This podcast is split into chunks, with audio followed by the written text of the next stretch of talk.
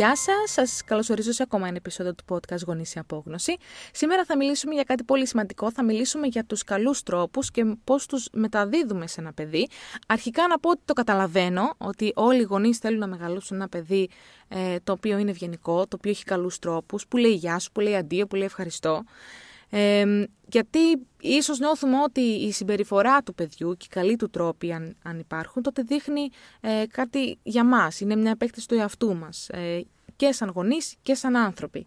Νιώθουμε ότι αν κάποιος πηγιάσει ένα παιδί στο παιδί μας και, και το παιδί του πηγιά πίσω, τότε ε, είναι αυτό, ε, δείχνει, δείχνει ότι εμείς δεν του μαθαίνουμε καλούς τρόπους. Ή σκεφτόμαστε λίγο ότι θα πει ο άλλος. Ή ξέρεις, θα στεναχωρηθεί, θα απογοητευτεί αν δεν πάρει ένα γεια σου, ένα αντίο, ε, αν, δεν του πούμε, αν δεν του πει το παιδί ένα ευχαριστώ.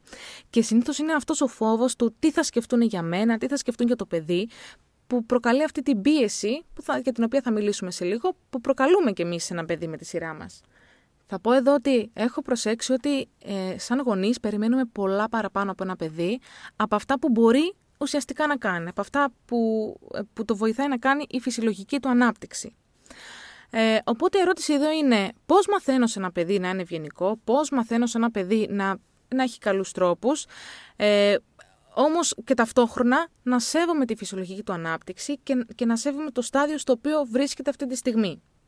Η απάντηση είναι διμερείς, δηλαδή πρέπει πρώτα να εμπιστευτώ το παιδί και επίσης πρέπει να γίνω το παράδειγμά του.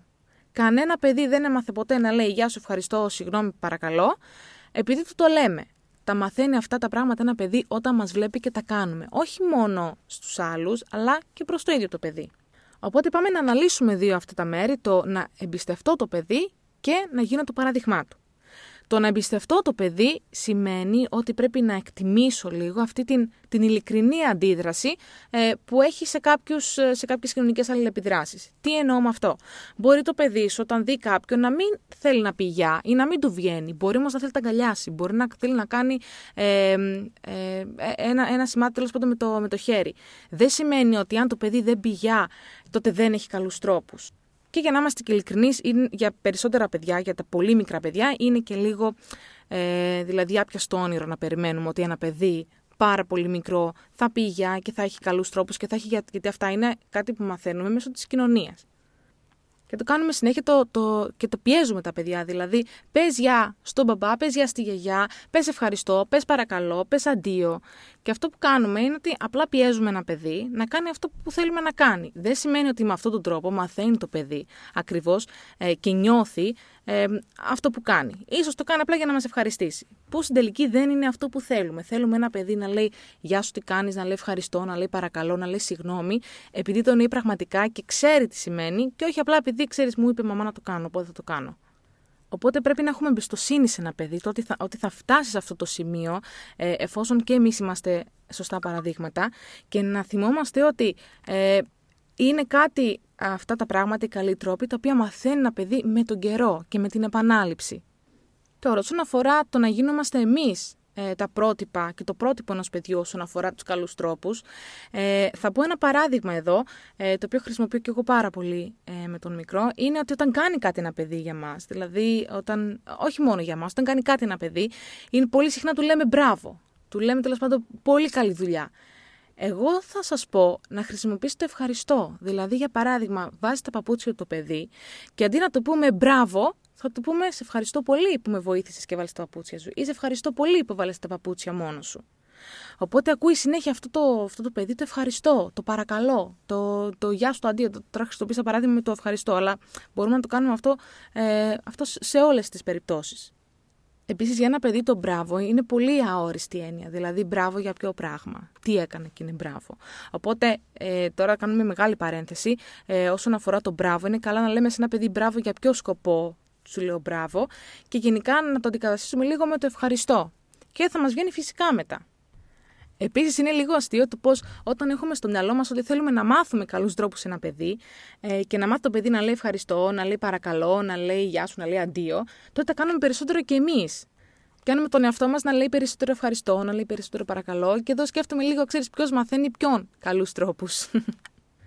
Και αυτό που έλεγα πριν με τον μπράβο και το ευχαριστώ, είναι πολύ σημαντικό να προσπαθούμε να το βάζουμε ε, σε όσες περισσότερες στιγμές με το παιδί μπορούμε. Δηλαδή ε, και σε έναν ενήλικα, όταν, ε, όταν βγαίνω από το σούπερ μάρκετ ή όταν έχω πάνω μου πράγματα και κάποιος θα μου ανοίξει την πόρτα, θα την κρατήσει ανοιχτή, δεν θα του πω μπράβο, θα του πω σε ευχαριστώ. Γιατί δεν, δεν έχω σκοπό να κάνω αυτό το, αυτό το άτομο απέναντί μου να ψάχνει αυτή την. Ε, αυτή την αποδοχή από μένα, θέλω απλά να ευχαριστήσω τον άνθρωπο που με βοήθησε.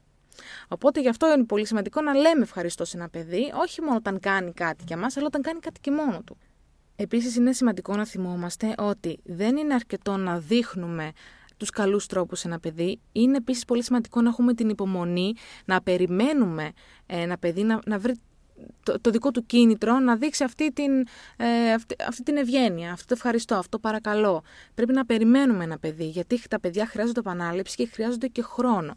Αν πιέσουμε ένα παιδί να μας μιμηθεί και να κάνει αυτό που κάνουμε εμείς, τότε το παιδί ίσως θα ξεκινήσει να, ε, να κάνει μια παράσταση για μας, απλά και μόνο για να μας ευχαριστήσει. Ή τέλος πάντων για να μην μπει σε μπελάδες. Αν, αν ε, κάνουμε πρόβλημα στο παιδί επειδή δεν λέει ευχαριστώ, δεν λέει γεια, δεν λέει αντίο τότε το παιδί θα μάθει να το κάνει για να μην μπει σε μπελάδες.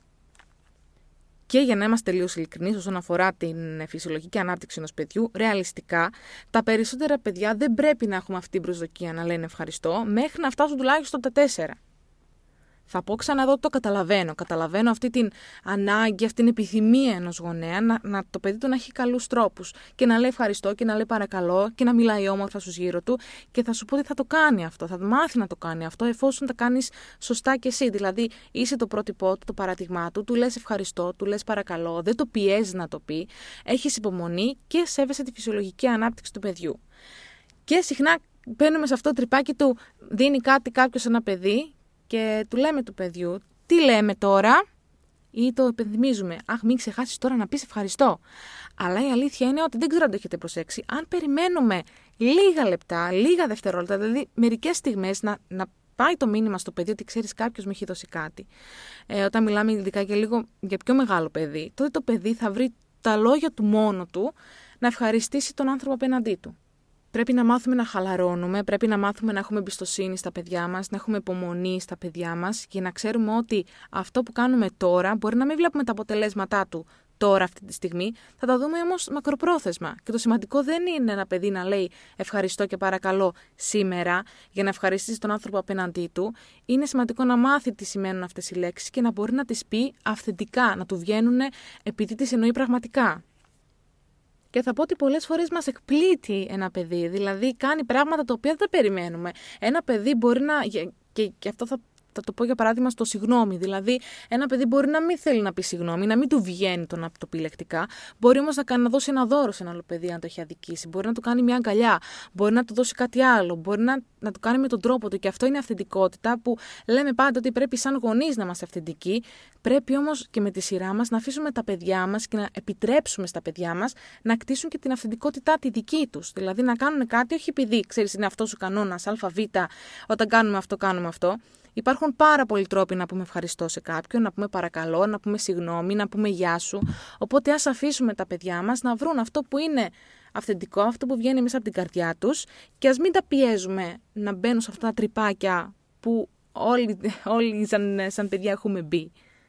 Και δεν ξέρω για σένα, αλλά εγώ όταν ε, δεν περιμένω κάτι από το παιδί και μετά το κάνει μόνο του, τότε είναι και πιο μεγάλη ευχαρίστηση σαν γονέας. Ότι ξέρεις, ναι, έχω κάνει κάτι σωστά. Ότι δεν πίεσα το παιδί, ότι με είδε και το έκανα εγώ και τώρα το κάνει μόνο του. Και είναι πιο μεγάλη ευχαρίστηση. Δηλαδή, γενικά είναι πολύ πιο όμορφο ένα συνέστημα να κάνει κάτι κάποιος, ένα παιδί, ε, γιατί το νιώθει και γιατί με έχει δει και γιατί με το παραδειγμά του και γιατί ξέρει το κάνει, παρά επειδή ξέρεις το έχω εγώ πιέσει να συμπεριφερθεί με τον Α ή τον Β τρόπο.